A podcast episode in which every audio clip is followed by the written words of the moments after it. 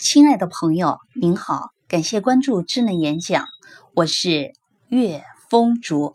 今天我和大家分享的是戚广阳的一分钟。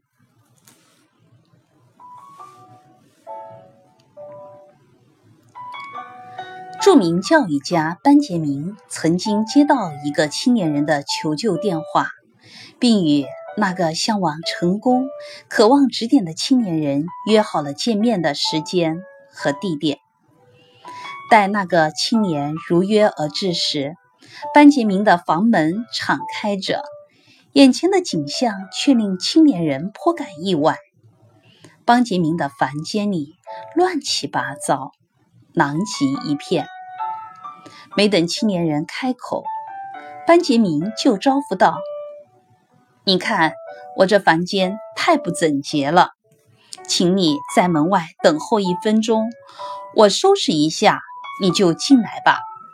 一边说着，班杰明就轻轻地关上了房门。不到一分钟的时间，班杰明就又打开了房门，并热情地把青年人让进客厅。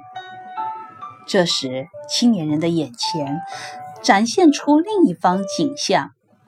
房间内的一切已变得井然有序，而且有两杯刚刚倒好的红酒，在淡淡的香水气息里还漾着微波。可是，没等青年人把满腹的有关人生和事业的疑难问题向班杰明讲出来，班杰明就非常客气地说道：“干杯，你可以走了。”青年人手持酒杯，一下子愣住了，既尴尬又非常遗憾地说：“可是我我还没向您请教呢。这些难道还不够吗？”班杰明一边微笑着，一边扫视着自己的房间，轻言细语地说：“你进来又有一分钟了，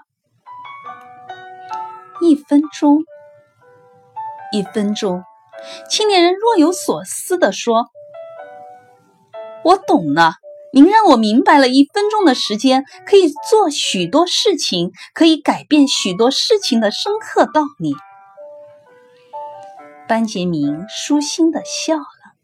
青年人把杯里的红酒一饮而尽，向班杰明连连道谢后，开心地走了。